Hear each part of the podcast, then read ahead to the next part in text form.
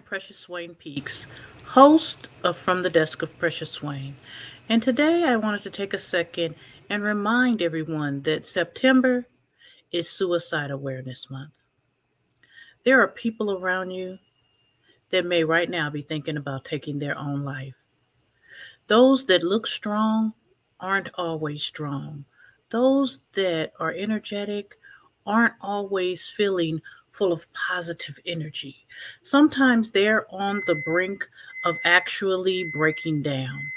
So take a moment, share a smile, share a kind word, share a hug, because you never know where someone is mentally.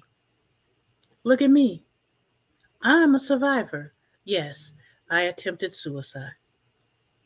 And I'm so very thankful that it didn't work. Because as I look back over my life,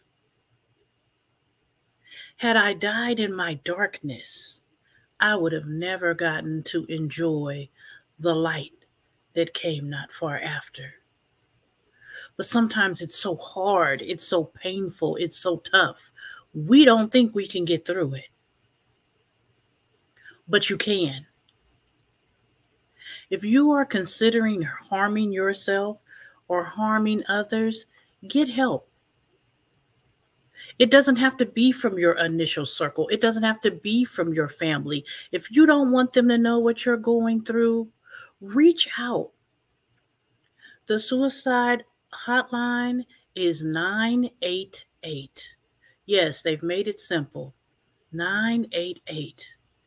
If you are struggling with you, reach out and allow someone to help you.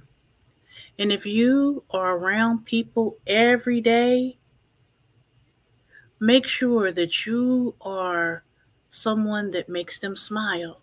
You never know what they're going through. Thank you for tuning in.